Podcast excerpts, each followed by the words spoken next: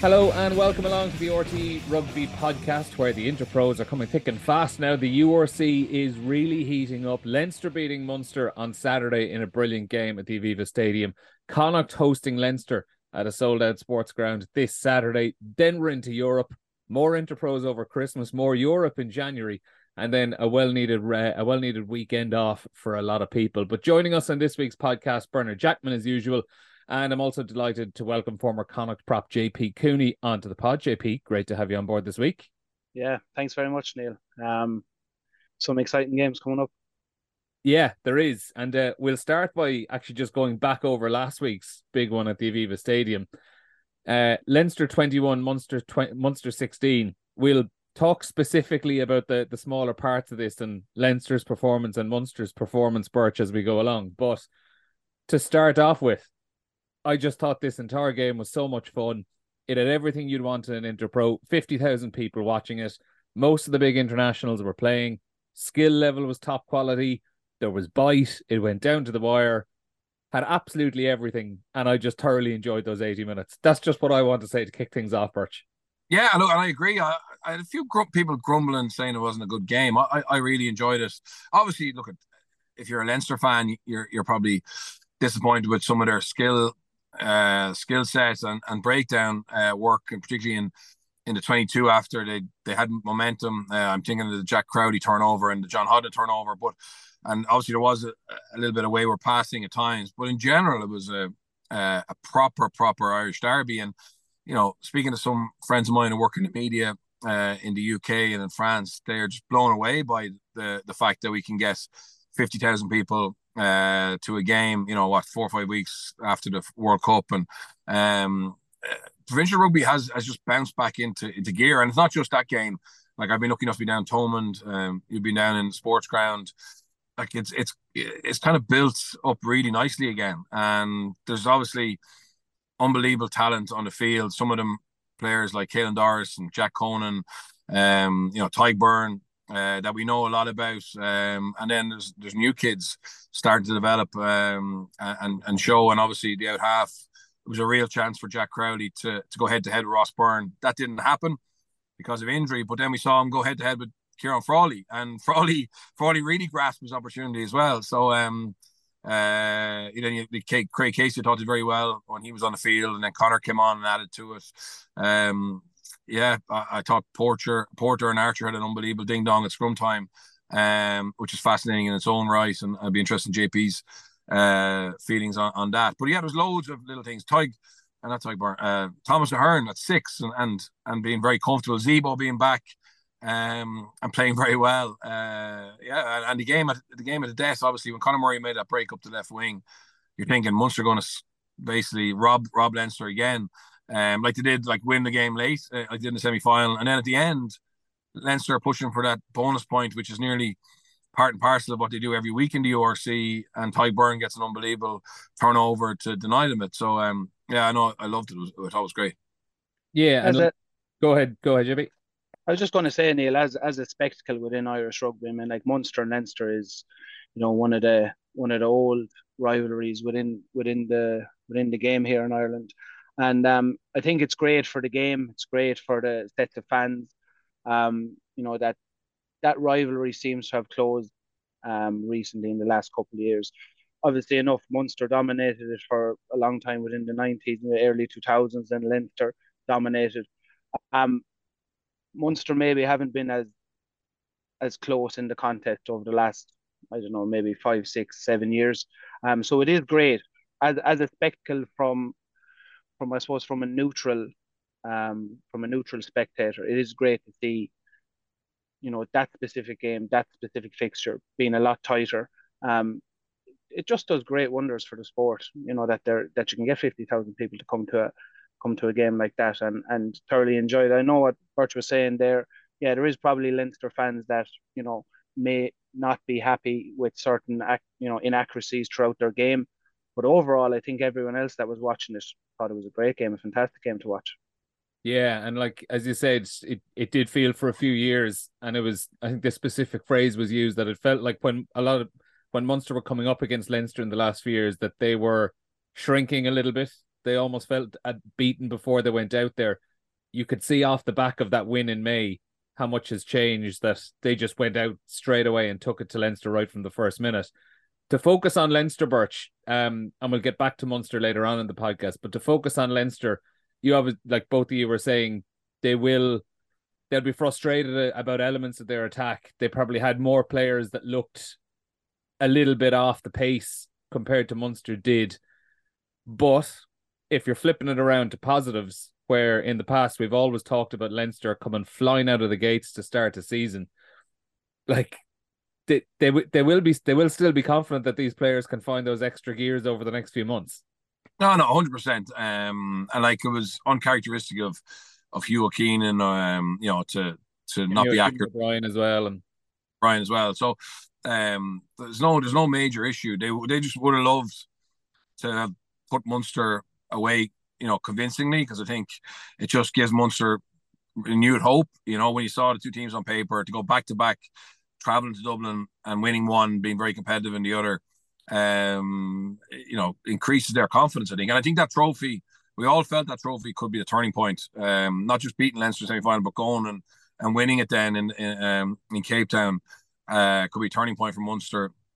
And they're starting to develop, uh, you know, some really exciting players and, and uh, not developed them. They've been, you know, we've known about Hodnett, we've known about Tom Ahern, um, etc. We know about Craig Casey, we know about Jack Crowley for a while, but they're now they're now very comfortable up against the best in Ireland, and um, uh, and you think there's more growth in them. So what Rowntree and his coaches have done there is is um is very impressive, and I think Irish rugby needs you know needs four strong provinces really, but um you know that Munster Leinster rivalry um commercially as much as anything else is really important for the game to be able to you know give Munster whatever twenty five thousand people in in Thomond Park you know when when Leinster play away and obviously for Leinster to get a full house the other night is um is phenomenal.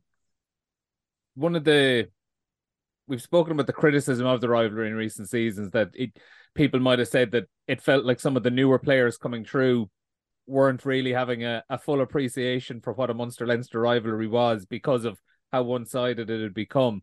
Um, I look at someone like Joe McCarthy the other night. I I get the feeling that guy does not like Munster because he was properly at it. And if you were a Leinster fan, he was one of the big positives I think you were you were taking away. We JP like we've known about his size and stuff for a couple of years now that he's been on the scene, but you can really start to see him throw it about the place and play ever so slightly on the edge. Sometimes he's going a little bit beyond it and he probably gets away with it. And that's something referees are going to be looking at. But probably in the last six months or so, he's really looked like someone who is starting to throw his weight around the pitch. Yeah. Um no, err on the side of caution here on my next comments, but playing playing on that edge is exactly what you want out of a big physical lock. Um, you know, dishing out physicality in the breakdown, um, in the maul tackle area. Um, if you were to construct a second row in a in a lab, I think you wouldn't you wouldn't be too far away from from what Joe McCarthy is at the minute, or even what he can become. Um, like I don't think uh, it's hard to see actually any areas where he's lacking. Um, like he's he's well able to do you know what you might call the dirty work, um, hitting rucks, you know, being physical in a maul, setting the maul. I think he's for him to receive a ball and set a maul. I think he does a fantastic job at that. You know, really gives um, the Leinster forward, you know, a, a, a platform. Um, but outside of that, like he's athletic, he can, he's well able to carry the ball, he's well able to pass the ball. Um, yeah, it, he's a very exciting prospect, not just for Leinster, but for for you know as we've seen already in in parts for Irish rugby as well. Um, he's definitely one to watch for the future, and you know there's big conversations going on around, you know what will the next World Cup squad look like. I think he could be like a linchpin there. Birch, yeah, player. I think players are very good judges, especially players who, who train and or, or play with with other players, and and to be fair, to talk about McCarthy for the last year and a half has been, you know, an excitement around what he could bring. I think there was obviously a lot of controversy about, you know, his selection and John Kleyn's non-selection, and John Kleyn uh, going on to win a World Cup medal, and uh, absolutely brilliant for for for John uh, what he did. But I think what we saw the other night is probably what Farrell was thinking about was that carry. I think I think the, the the area that probably Joe McCarthy has the upper hand on on John Kleyn uh, is is an ability to, to, carry well. John Kleyn is it's not it's not a weakness, but it's certainly not a strength. Is where I think it can be an area where Joe McCarthy becomes incredibly um, important to, to teams. Just making average ball, good ball, being able to draw in two defenders. He moves very well. I think he moves better on, on across the ground than, than maybe Kleyn.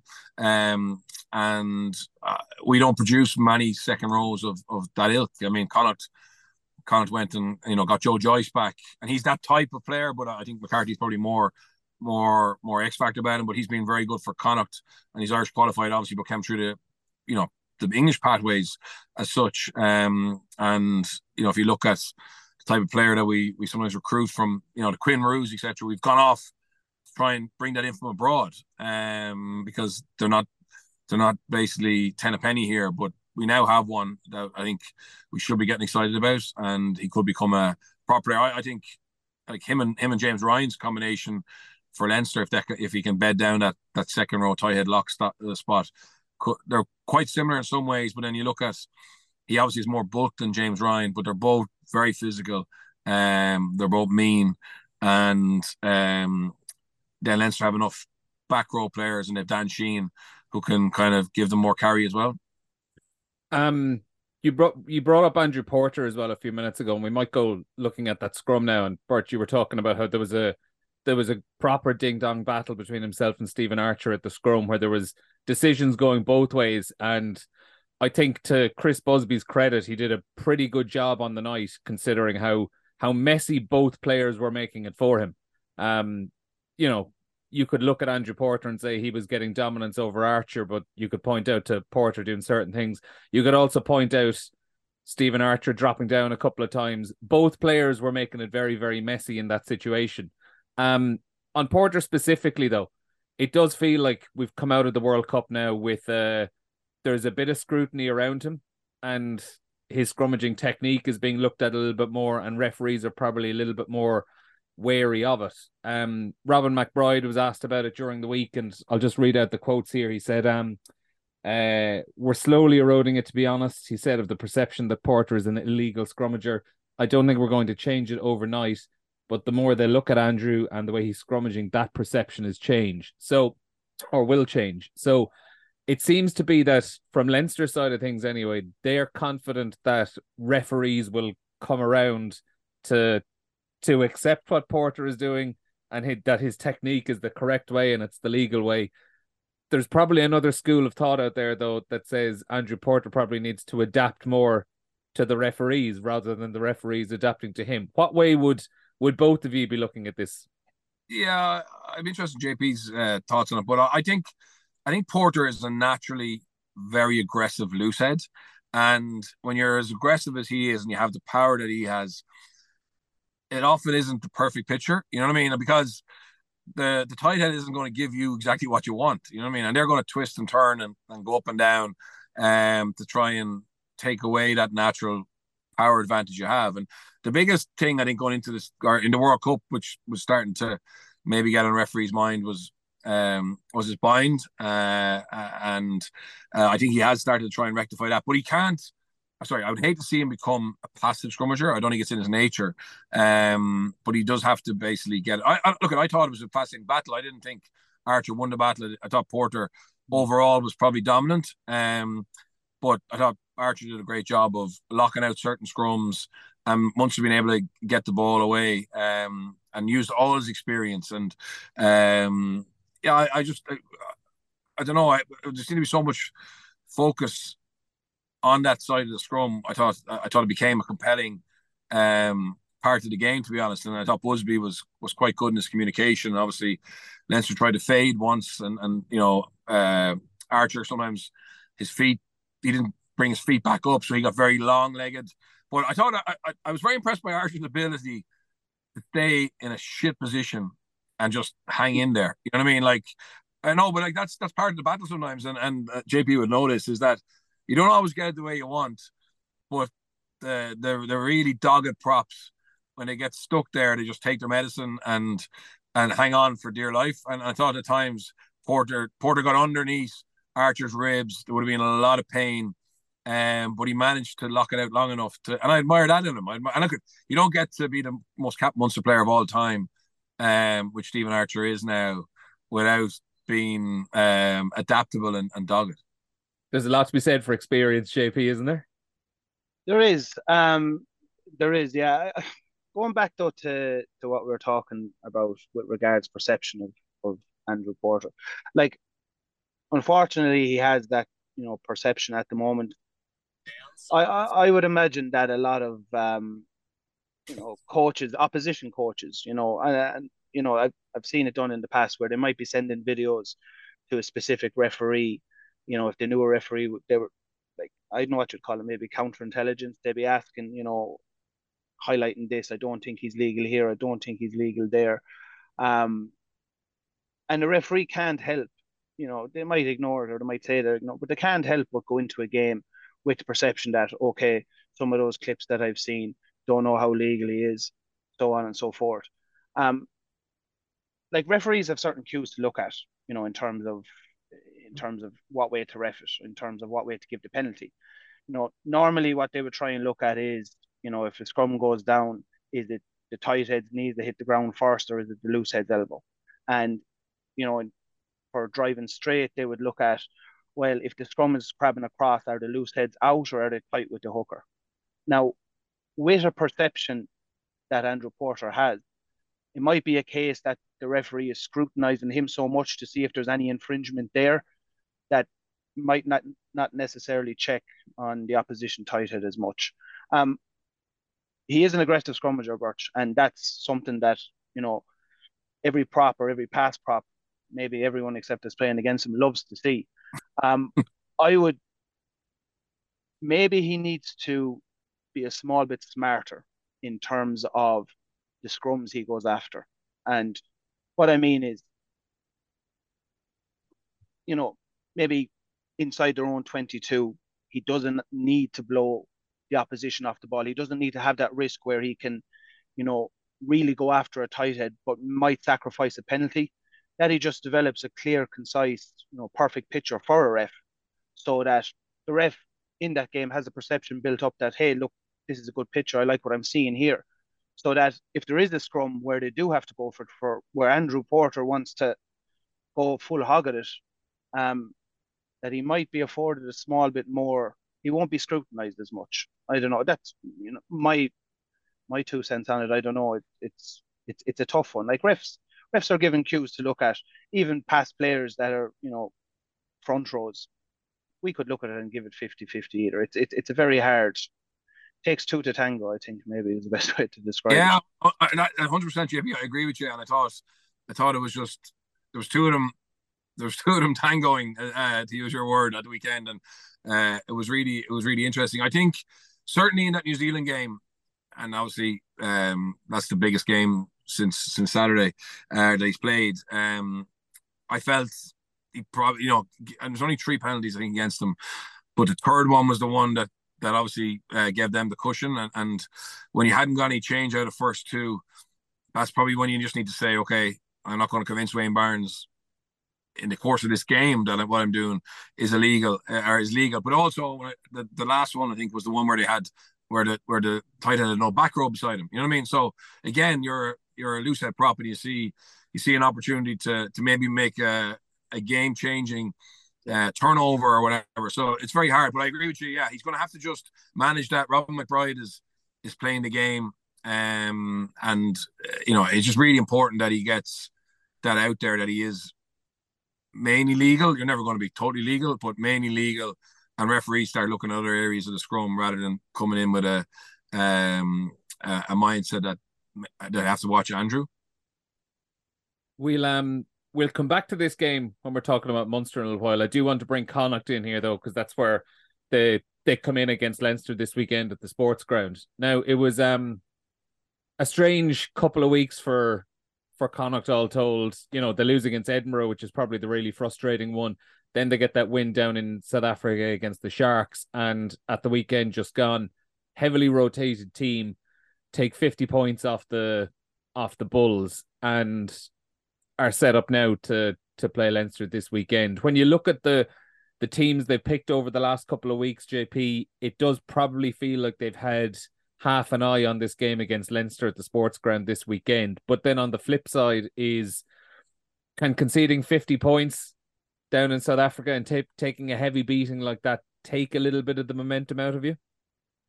Um, it's definitely not helpful anyway, Neil. I know that much, but I suppose it's the measure of the team, right? And yeah, look, I, I don't know if if if you know that's the scenario where you know they had maybe one eye on the on the Leinster game. Um, Bulls have a fantastic home record against Irish opposition, so I don't know if they were very hopeful of getting a result there, but getting um getting pasted by you know or by um allowing in fifty points definitely not help. Look, it'll be a measure of um where Connacht are at the moment, in my opinion, um that they can put a performance together um off the back of of of that Bulls defeat. Um, I think they'll they'll have to try and forget about it pretty quickly. That's what they want to do, because given Leinster's performance last weekend, which they might not have been entirely happy about, and there were areas for improvement. That's the scary thing about Leinster. They they beat Munster, and there are still areas for improvement. Um, I'd imagine that Leinster will be fixing those small inaccuracies and trying to let it out in full force that in the sports grounds um this weekend. So yeah, look, Connacht will have to move on from that. They've no option only. They've no option only to move on from. But can it hurt them? Yeah, it definitely takes the sting out of their momentum, given the start they had. But um, yeah, they'll have to snap out of it quick enough. What um are there areas in Leinster's game, Burch, that you think Connacht can expose this week? Yeah, look, I think Leinster's defence, and, and obviously um, there is going to be a change of mindset there. Um, and Nienaber is a brilliant defense coach. Um, but as he changes that, like it'd be a miracle if it was perfect in a week. You know what I mean? Um, because it's going to be a pretty drastic change. And I think we saw for the Craig Casey try, like there was nearly confusion in terms of the system because if you're playing the the, the blitz defense that the, the box play, and, and I don't, uh, Nienaber wasn't there last week, but effectively Garry jumped out of the line. Sorry, Robbie jumped out of the line to try and hit Scanlon. Scanlon got the ball away. Garry tried to jump and didn't make the tackle on Zebo. Um, but it's not if the, if that was the box, there'd be a winger up very high as well, so Garry wouldn't have to be as uh as wide. You know what I mean? So you're basically coming from further out to in, so you can effectively have two players on Zebo rather than just Garry. So you know, obviously, Nienaber will probably start to implement that this week, but sometimes it takes maybe six seven weeks where you're caught in in two systems while you totally get comfortable with what the other system looks like. So Connacht are going to have to hope that that's the case and that there is weaknesses. And the Leinster defense hasn't been brilliant for I would say a long time. I know they're it's just their attack is so good, mm. um, and also they're very lucky that a lot of teams throw the match effectively because they come to the RDS um, without any real hope or, or belief of winning it. Do you know what I mean? So, which is great by Leinster, and they've earned that right. But um, it doesn't help them or hasn't helped them win trophies. So there's definitely an area there to be improved upon, and I don't think it'll be a quick fix. And I think Connacht have the attack to to, to ask questions of that and, and, see how quickly they've all learned their their new roles. Um, and that has to be the area that they they they back themselves to to be a core part to trying to get a result. Yeah, and the, the to add to it then as well, you've you've Connacht who are, are going to be much changed from the weekend. Mack Hansen's going to be in there. You imagine Tom Farrell's going to be back in the center.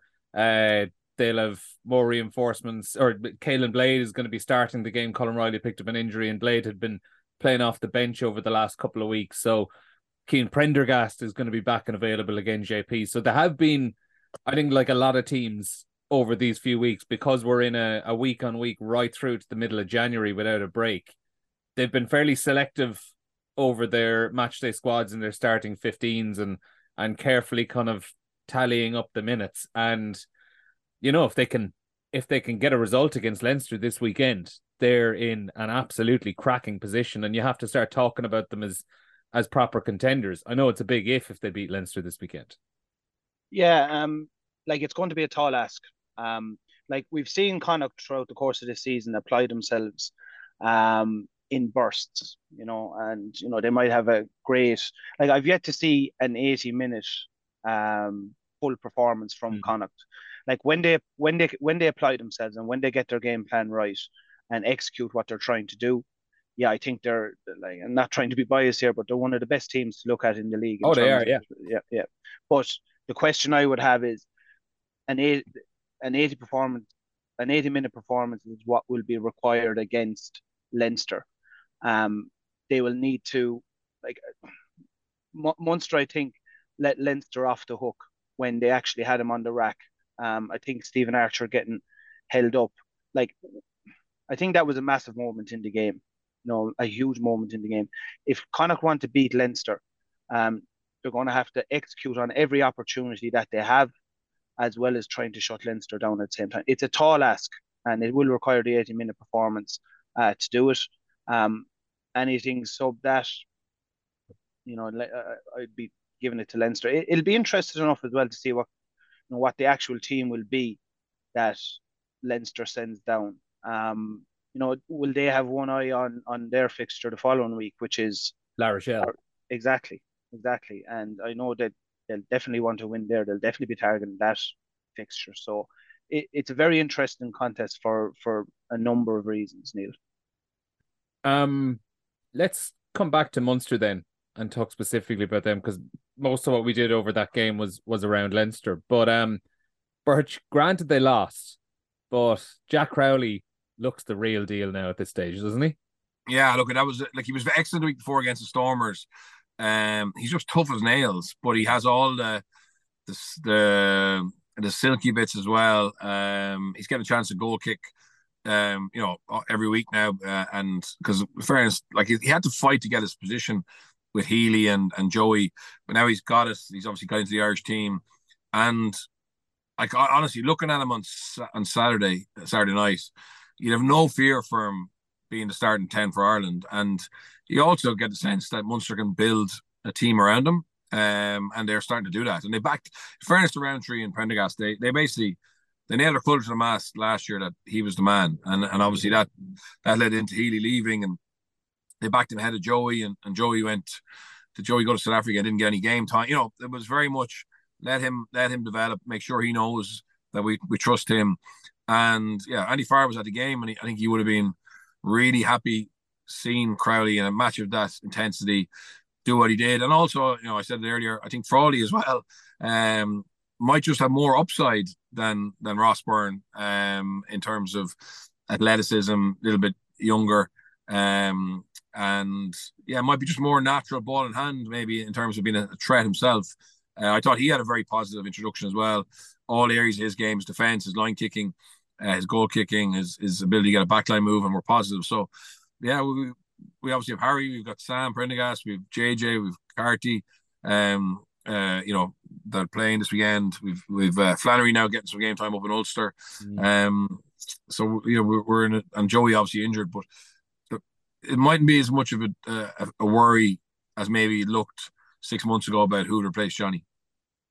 And like without doing anything wrong, Ross Byrne has found himself in a tricky situation now with this injury landing at a pretty brutal time, JP.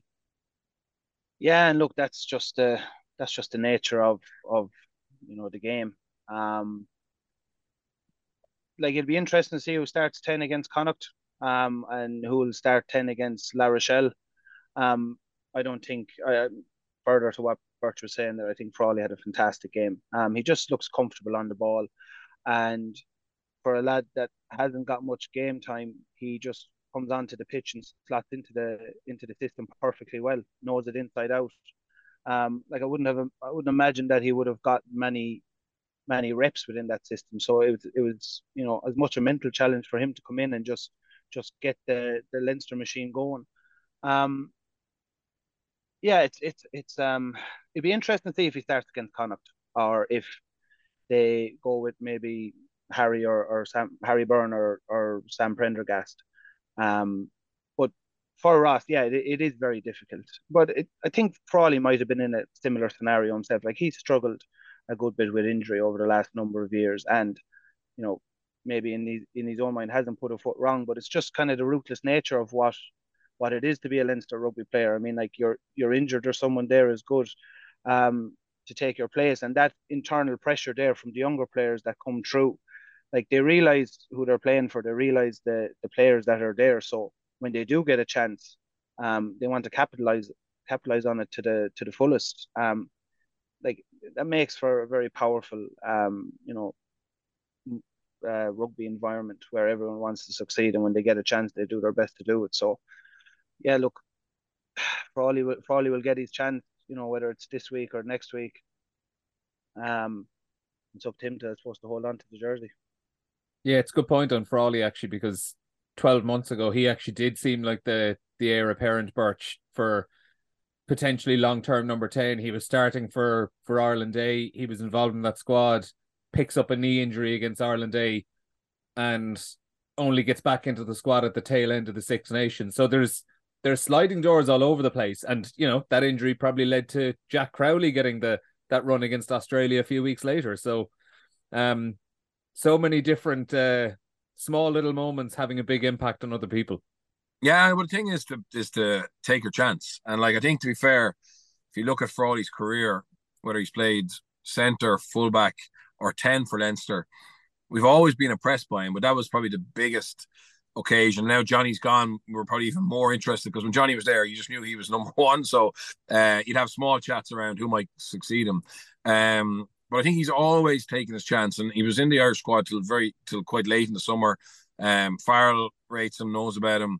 He's obviously utility back, but there may be just a, an argument now that let him let him off, let him play. I, I think he should play this week. I think he should play this week. He deserves to play, and um, uh, and I'm not sure. I know Ross is out for this week, but yeah, he mightn't be a bad fellow to go to La Rochelle as well. Um, back on Munster news since the game. Jean Kleyn is among those signing a new contract uh, a couple of days ago. Two more years of him, considering there were there were genuine worries uh, around a lot of Munster fans, Birch, and confusion, I think, as well, just around what the long term future for him was going to be since he was non Irish qualified Graham Rowntree at the start of the month even admitted himself that um, it did complicate things when Kleyn went back playing rugby with South Africa because he was no longer a an NIQ player. Um, and he admitted as well yesterday there were other clubs sniffing around. That's a massive bit of business for Munster to to get another two years of of Jean Kleyn. Yeah, it's it's brilliant. I'm actually delighted for him because, you know, uh, my understanding was he had made plans to to make Limerick his his home long term. And, you know, that was certainly very much on his mind. And um, obviously, then he gets a chance to play for South Africa because he hasn't got picked for Ireland. And I would have hated him for that to be taken away from him because he's been a brilliant servant to uh, to Munster, and um, and they really value him and and and, and love him, and and they're allowed. I think it's good by the Irish to allow them make that choice. You know what I mean? I, I uh, like effectively they should have autonomy over what foreign player um, they use, and they could have gone to the market and got a different second row or whatever, but not be as sure he was going to fit into the environment and, and be as as valuable a member of the uh, dressing room as Kleyn is. So um, it's great. Obviously, means pretty sure RG will be gone, um, and uh, but that's that's okay. I think RG obviously he's been um, uh, injured a lot, but he did his part. He helped him get over the line and win a trophy, right? So, and there's been lots of foreign players who've come, uh, who've come over the last 12, 10, 12 years and haven't been able to do that. So, um, it's a lucky on him. Uh, but you know, obviously he'll hopefully get back and have a have a role this season.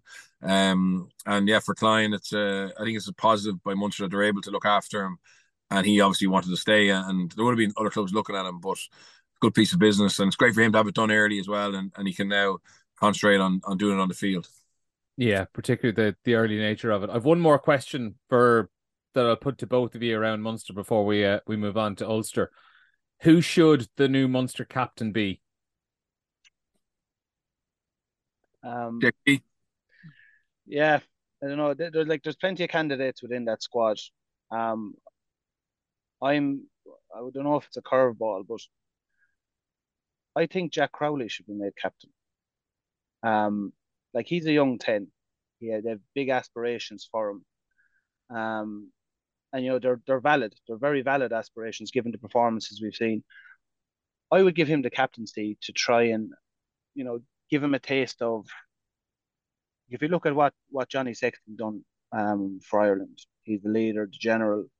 Um, I don't think it would be any harm to give Jack Crowley the that captaincy to maybe put him into that kind of mold, you know, so that it, you know, it might not might work against him in terms it's another something else that he needs to concentrate on. Like he's still a young player. Um, but if I was to pick a captain, yeah, I I, I think I'd give it to Jack Crowley. Um, I don't. I'd like to see him develop more as a leader, more as a voice, more as a decision maker. And like the reality of it is, there's plenty of experienced, um, experienced forwards on the pitch that you know he can he can work well with. Um, yeah, that's that's probably who my my choice would be. I don't know, it might be a bit off the mark, but that's who I'd go with. Well, Graham Rowntree hasn't. He's never been afraid since he came to Munster of putting young players in uncomfortable environments and promoting them maybe a little bit earlier than a lot of people would have. Birch, who'd be getting your vote? Yeah, not, not bad. So much, by the way, by the way, not so much who do you think will Rowntree give it to? I want to know who do you think should have it? For first time in this pod, I'm actually not going to answer that. I actually, I've been thinking about it. I, I like, I like JP's reasoning. I don't know. I, I don't know enough. I don't know enough about them as as individuals. Like Tadhg Beirne would come to my mind. I think he's he's phenomenally impressive for them. He's a quietish guy, but uh, he's gone to Munster and, and being a huge part of that. Uh, he leads from the front. Obviously, he's a world class player. Um, I wouldn't have any issue with, with Crowley. I think I think he has something um, really special on and off the field, um, and I don't think it would it would hamper him in any way. But yeah, I, I didn't. I, I, might not read the memo. I might not read the question, uh, whatever. But uh, yeah, I haven't I haven't any strong preference. But I, I think I trust Rowntree and and those coaches. I think they've made a lot of really smart decisions um, to get it right. And probably, I think they should go for someone who's going to be around for a while. You know, um, is going to be around for maybe the next four or five years, and let them grow into it and nurture that rather than just a, a stopgap. You know, um, but I, and I think they will do that. Yeah, and it's it's mad. Even as he pointed out himself, he's the he's the first Munster coach for 10 years who's had to actually make this decision. Yeah. So he may as well spend a bit of time and make sure he has the the right fella. So that's uh, that's Munster. They're taking on the Glasgow Warriors Musgrave Park this Friday night, and we'll finish off talking about Ulster. They were beaten by Glasgow at the weekend, and Birch started well in that match. Given the the squad they had sent over to Glasgow, though, it did always seem like it was going to be a, it was going to be tough to maintain a performance like that for 80 minutes. There was there were very, very experienced players out there, but there was a lot of inexperienced players out there, and Glasgow is as tough a place as it, as it is to go. Yeah, I think Ulster have already used over 40 players. Um, they've really got through them, and they weren't at their best full, uh, in terms of you know full availability or full strength. Uh, went 14 0 up, I think, and think you think from there, mm. well, we can you know we can we can get a big win here, but they started to get ripped apart pretty easily. Um, and Glasgow are are very hard to beat over there. Franco Smith hasn't playing a, a really good brand of rugby, but it's not like it's kind of a bit like Scotland where it looks really good, but if you actually stand up to it, and um, you know, it, it, it's uh, it's not foolproof. And I think Ulster were disappointed in the end with how they, they fell away. Dan McFarland was quite uh, disappointed with refereeing. He felt that was a big factor in it. But I think there's other things Ulster can control a little bit better. And um, you know, they John Bell is a big task there. I mean, um, there doesn't seem to be that desire to to defend um, that there is in other provinces, uh, and there's a lot of days where they're quite poor. So I find are easy breakdown. So that's the big thing for them. Their line out maul is very strong. At times, their attacking game can be good. They probably still need to find out who's going to be their ten.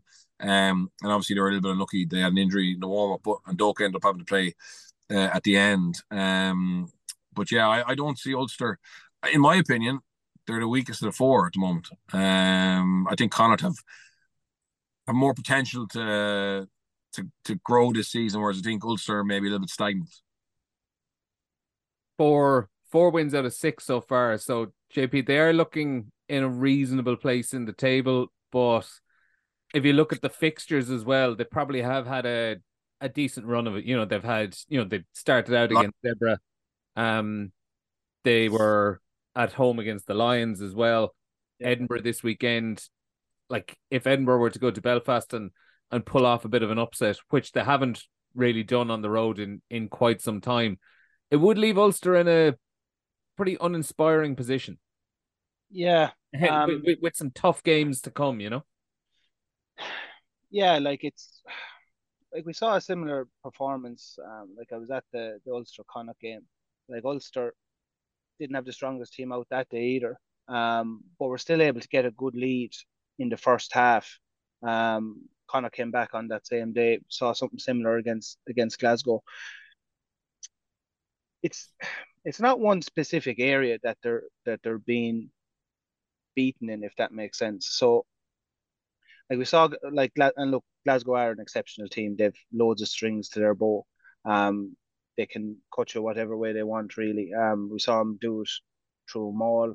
Um, we saw them, you know, put down through the through the wide channels as well towards the back end of the game. I think the and then you know they can they can do it with pick and goes. Um, they, they let in tries through pick and goes as well. I, it, it's more like Birch talked about it. it, it like it, it's more their mentality. They're more their doggedness to to defend. Um, I don't know. It's it's hard to put a finger on it, Neil. It's hard to put a finger on it. Like there is, yeah, there is a bit of work to be done there.